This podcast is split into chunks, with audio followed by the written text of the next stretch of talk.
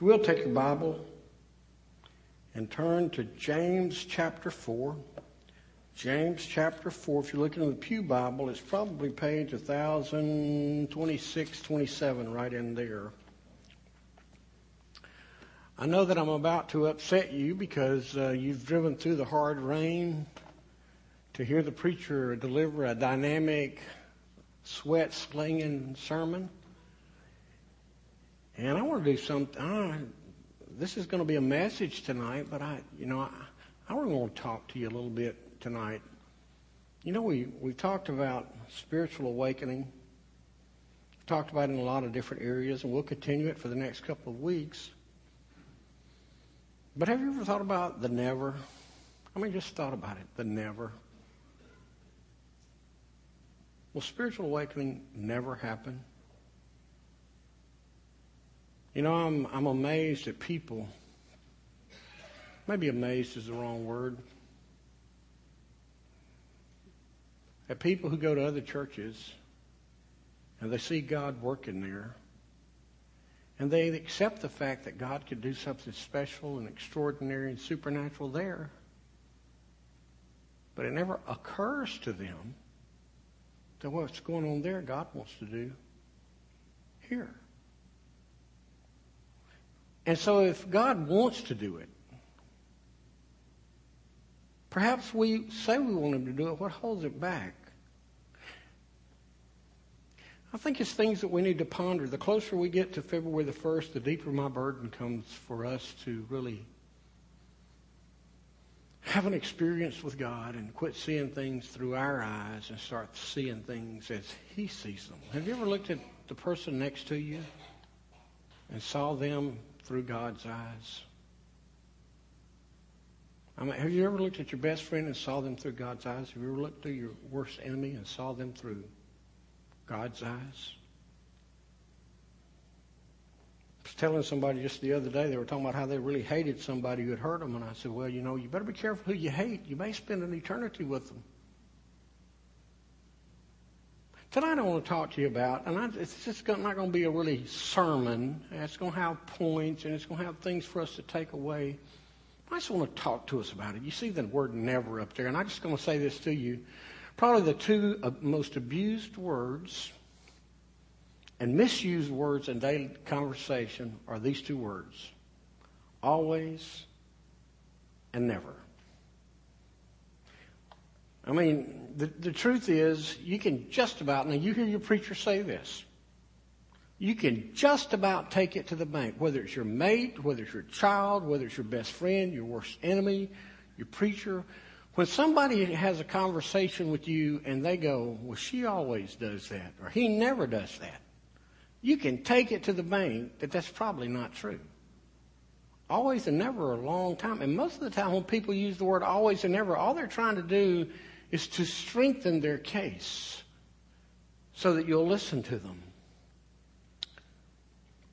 Now that said, when I go to God's Word, it seems to me that when it comes to this thing of an awakening and a revival, that there are several attitudes, qualities, characteristics, and uh, some preachers would call them people,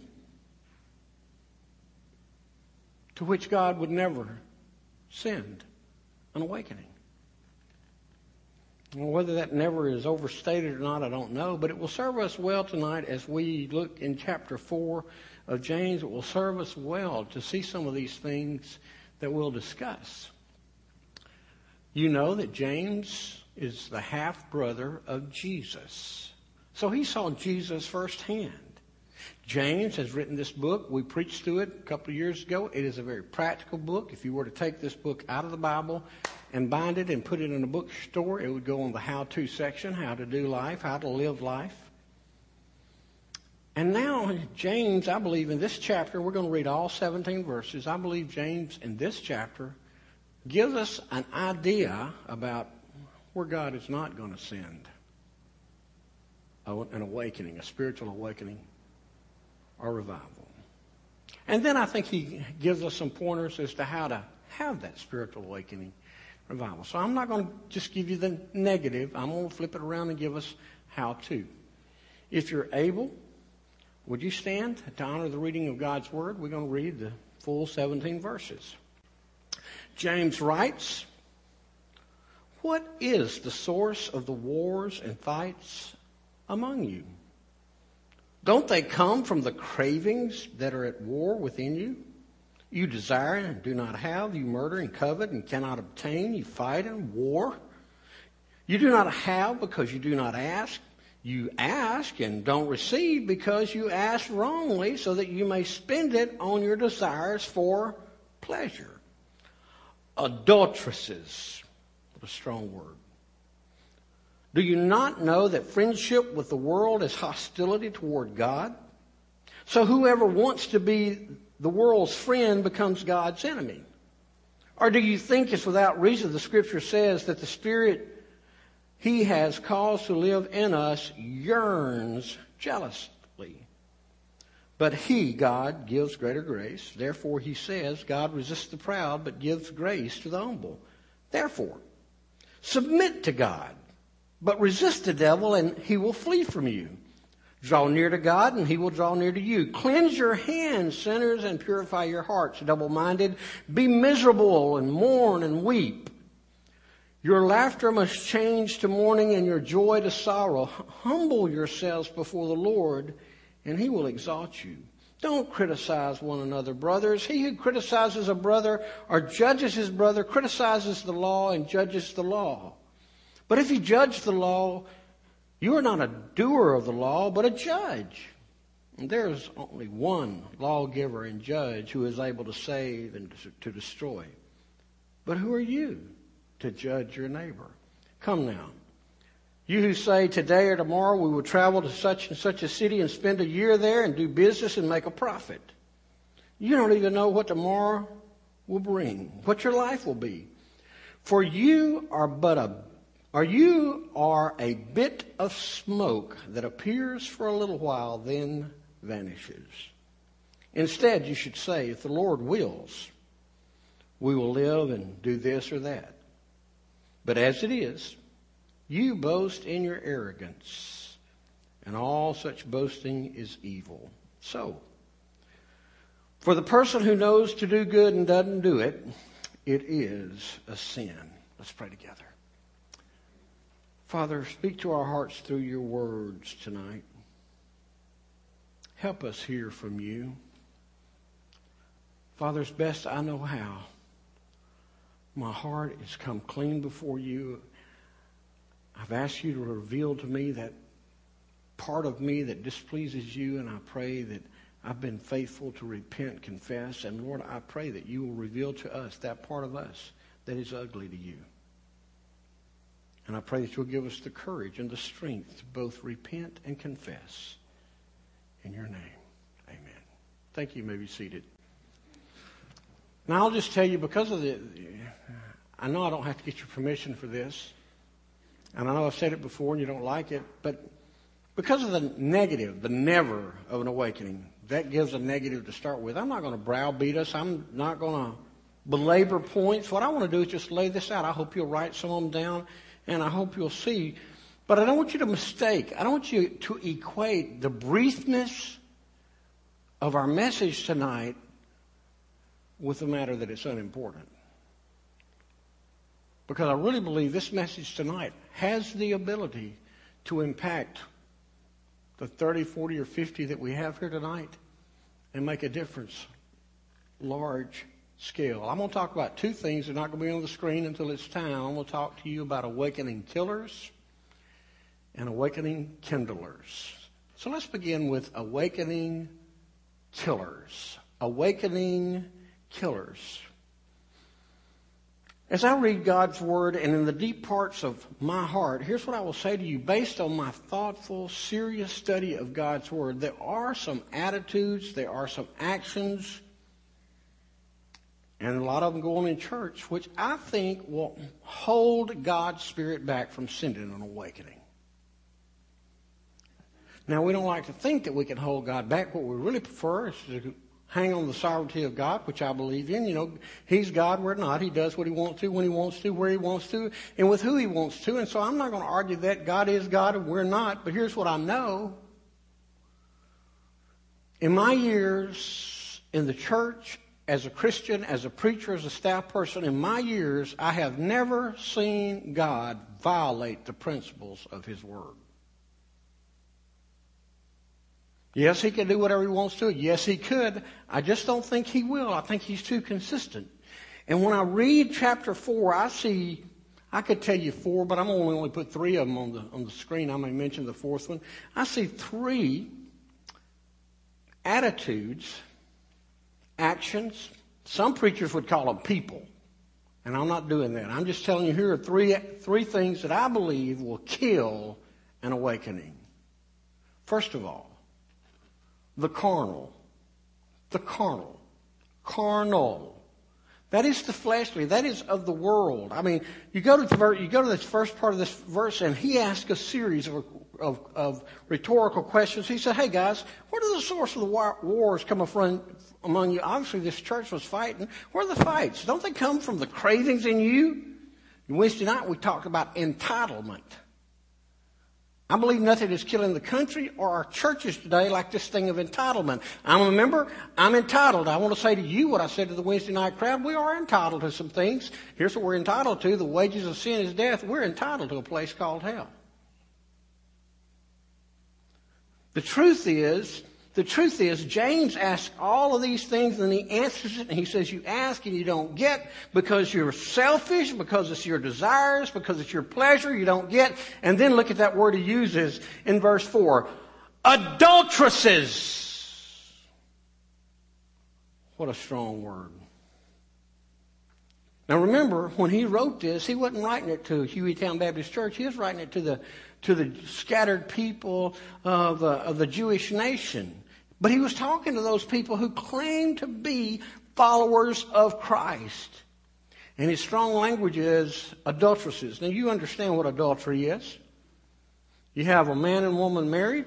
One of the, those two married mates go over and they ha- and have a sexual relationship, an extramarital relationship would say. We want to call it a, uh, um, an affair today, God calls it adultery, and they've been unfaithful to their spouse. May I say this to you? That is exactly what is happening spiritually. That's what he says, is that you guys have gone to make friends of the world. You have committed adultery with the world. And, and James is pretty clear here. He says, if you're going to be friends of the world, you're by position enemies of God. Remember us talking this morning about repentance? You can't face north without turning your back on south. You can't face east without turning your back on the west. You can't face God without turning your back on sin. It is true right here. When you turn to face the world and you want to be the friends of the world, you're going to embrace the world. Here's the truth. You're going to start thinking carnally. You're going to start thinking worldly. The world is going to control how you think, how you act, how you do. And he says at that point you become an enemy of God. Don't get mad at the preacher. That's the word of God. And God will not send an awakening as long as someone refuses to change their direction. Be carnal. The second thing he says is the, the carnal. He says this, the second thing he says is the prideful. This is simple. You read there in verse 6, it says, God resists the proud. That word resist literally means I've never been a big college football fan. Watched pros most of my life and played football. One of the one of the mechanisms that's given to a ball carrier when he's running a football, got the football with the three points over here. Defensive man's coming. It's what's called a stiff arm. And that's literally what that word means. God stiff arms the proud. Now watch this. I'm running the football if I get that arm placed just right, and if I put it right on that defensive player just right, and I have my angle just right, that defensive man cannot get to me. Let me tell you.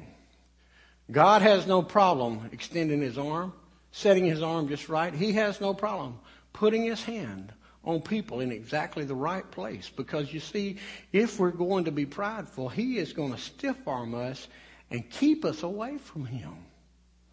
The, the, the prideful person has little possibility of touching God. The third, that I see here is found down in verse 11.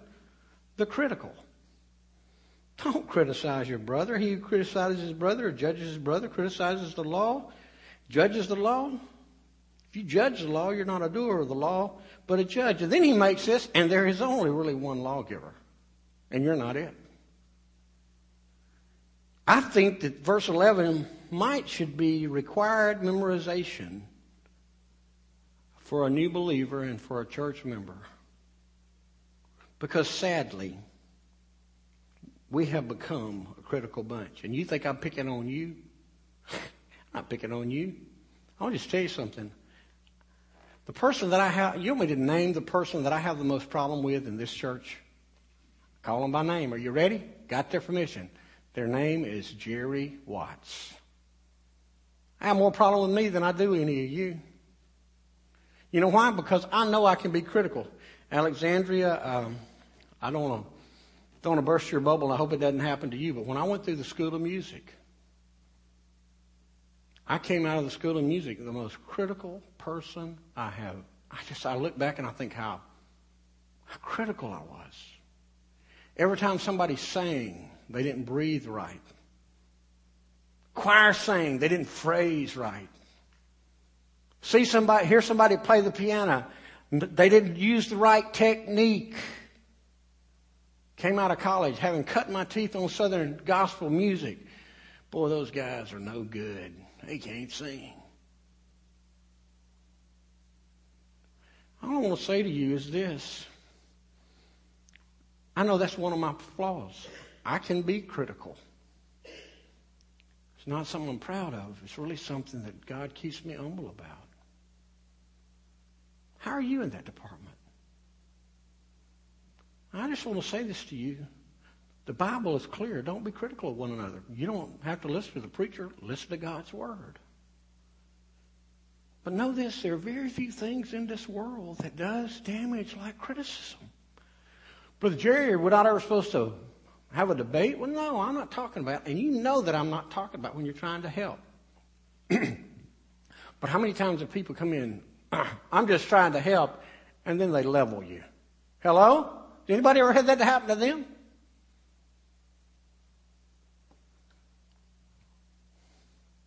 A lie was perpetrated on us when we were kids.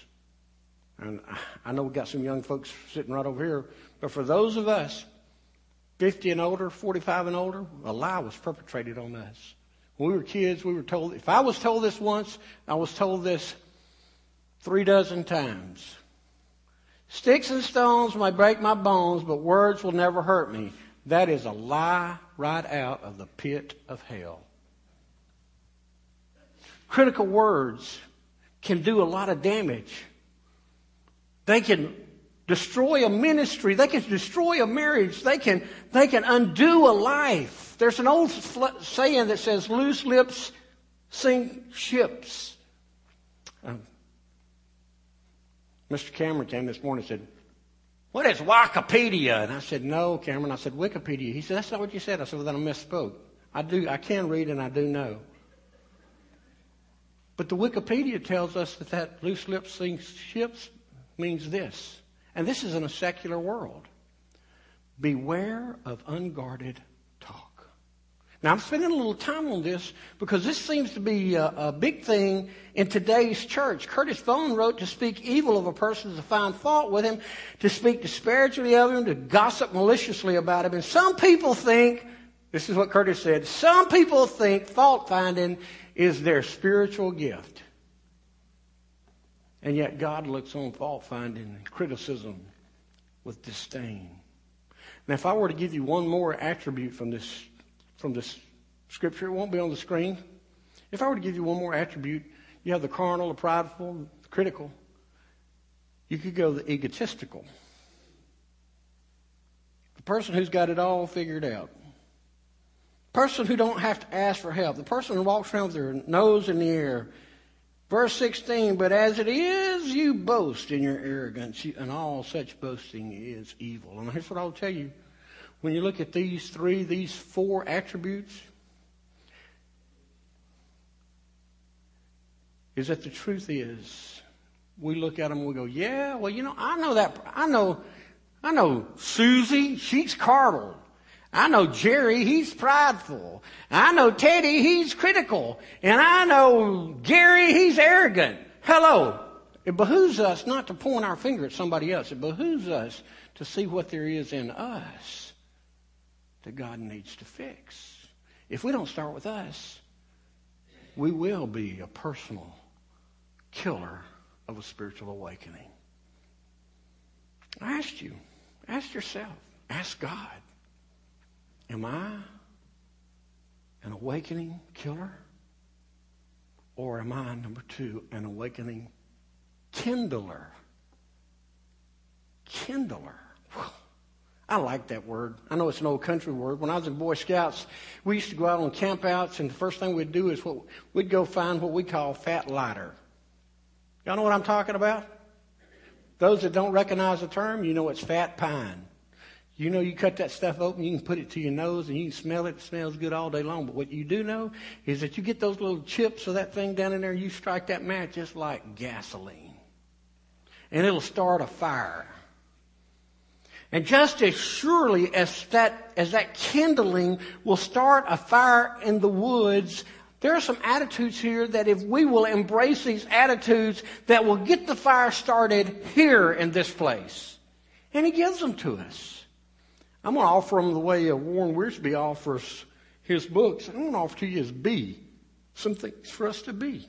If you want to be a, an awakening kindler, if you want to be one of the people who, who kindles the spiritual awakening so that when we get to February, that people can see God all over us. And you say, Brother Jerry, you don't think God, you don't think people sees God all over us? Well, I'm not going to pick on us, but listen, if the people could see God all over us, we would not have as many empty pews. We would not have as many empty seats. Let me just lift three or four out of here from you and, and, and for you to consider. First thing that I believe he tells us, if we want to be a kindler, is to be humble. Be humble. God resists the proud, the scripture says in verse 6, but watch this. He gives grace to the humble. Now, many people misunderstand this concept of humility. The concept of humility is not being a doormat for everybody to walk over. It's not ever the case. Jesus was humble. you try to tell those Pharisees that he was a doormat. You look at you look at how he spoke to them because he was speaking to them about their sin, and and you'll discover that he was anything but a doormat. He called them. I'm telling you, he called them names that you get mad at me if I call. I know I'm not Jesus, but I'm just telling you that that he was not. He did not mince words. He spoke the truth, but he was still a very humble person. I just I'm going to remind you of them before we go, not because, uh, uh, just hang on a second. He came down off the mountain, and then he pronounced seven woes on the uh, um, on the Pharisees, and he called them a brood of vipers. He called them whitewashed tombs. He called them hypocrites. First chapter 23, he called them blind fools, blind guides. And he was humble. He was the most humble man that you ever met. But he stood against evil. You see, the truth is, we come and we humble ourselves before the Lord, and He gives us the proper perspective of who He is. And just like Isaiah, when we see who He is, we will not have to work at being humble because he will humble us. That's the first one. God resists the proud, but he gives grace to the humble. The second one is be submissive. Be submissive. Submissive is not a word that we really like using in our culture today. And the reason it's fallen on hard times is because of Ephesians 5, wives submit to your husband. Submission is not something that really comes naturally to us. It's something we have to work at. And do you know why? Because when you're submissive, doesn't mean you're weak. It brings that you bring your strength under control. You bring your strength under His control. You bring yourself under the authority of the Lord. You see, when you're humble and when you're submissive, all of a sudden you're answering to a higher authority. And when we do that, it opens the door for a, an awakening. The third thing that he tells us here follows that. Submit to God, therefore, because of all these things, because he gives grace to the humble, will submit to God. But, watch this resist the devil. Resist the devil. That may be one of the hardest things that we do is resist the devil. You know, we're, okay, all you older folks remember this. Flip Wilson. Remember Flip Wilson? Okay, I'm talking Spanish all of a sudden. Thinking about Geraldine. Oh, the devil made me do it. And it became our, it became kind of our mantra. It was kind of a, our, our little byline. But the truth is, the truth is, is that we are to not only submit to from, the, we are not only to resist the devil, we're to run from the devil. I remember as I was a teenager. Sorry, we got a couple of teenagers here, girls. Y'all don't take this, all right? I remember we used to take the hymnal, and I know you're going to think this is sacrilege. It wasn't the Bible, it was the hymnal. We used to take the hymnal and we used to make up funny songs from it. Now, I could give you a number that you'd be highly offended, but one of them was we used to, after our youth uh, get together, we'd walk out the door singing, I was sinking deep in sin. Whee! And we just thought that was the funniest thing in the world. It's not so funny today the older I got. You know why? Because it seems that our culture and our church and our, and our people today are sinking deep in sin and they don't really care. It's kind of the mantra today. Sin doesn't mean anything. We have a different culture. We don't resist the devil because we've embraced so much of this culture. I want you to think about it. Adults, think about it with me. Things that 30 years ago only husbands and wives talked about in the bedroom are talk show topics today.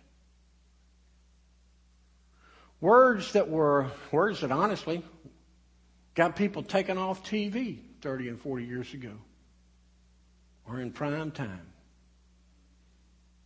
And we wink at sin and we wonder what's going on. We seem to have lost our sense of shame and it seems that we've forgotten how to resist the evil one. Folks, if we're going to have awakening, we're going to need to resist his temptations. We're going to have to resist his callings. We're going to have to resist his desire to make us our own people. I'll just say this to you. I heard a Ed Young say it years ago. He's in Second Baptist Houston, Texas, and he said, Some of you Texans out here are so filled with pride. You say, I'm a self made man. When you say something like that, first of all, you give, you give away a lot of things. First of all, if you made yourself, God didn't have a part. Second of all, you reveal your pride. That you think you own it on and we own it all and we kind of covered that this morning. Thirdly, you're playing right into Satan's hands. If we think we made ourselves, we're playing right into Satan's hands. Now, watch how this works. If we humble ourselves before God and we become submissive to God and we choose to turn our back on Satan and turn our face to God, the scripture says, number four, draw near to God draw near to God. If you want to be someone who kindles a revival, draw near to God. If you've ever been around that person who you just knew when you got around them, you could sense God all over them. You knew that they had spent time with God. You see, when we respond to God, He responds to us. When He, when he, God comes to us and we respond to God, He is there. He will never leave us in the lurch. An awakening I'm afraid too many of us have gone to sleep, lost connection with God, and we really don't know that we're asleep. You know, that's pretty interesting. We talk about an awakening, we talk about sleeping and an awakening. When you're asleep, you don't have a clue that you're asleep. Do you really know that? Hello? When you're really asleep, you don't have a clue you're asleep. It takes somebody nudging you and waking you up. I dare say that it's that way spiritually. So I ask you tonight. I don't want you to raise your hand. I don't want you to come by and tell me. But as God knows you in the deep recesses of your heart, would tonight you be a killer or kindler? What train are you on? If you continue doing what you've done, if you continue for the next year to do like you've done the last year, are you going to be closer or further away from God next year at this time or closer to Him? Are you going to be more like Jesus in six months or less like Jesus in six months? I read a story this week and I, I like reading stories. Perry Webb says that once he boarded a train, he took a seat and he was the only person in that, in that passenger car. A little bit, the conductor came through and asked him to move to another car. And he was kind of indignant about that. He said, Why should I move? I'm already seated. I'm comfortable. I like where I am. I got the seat I want. And the conductor said, That's because this car is not connected to anything.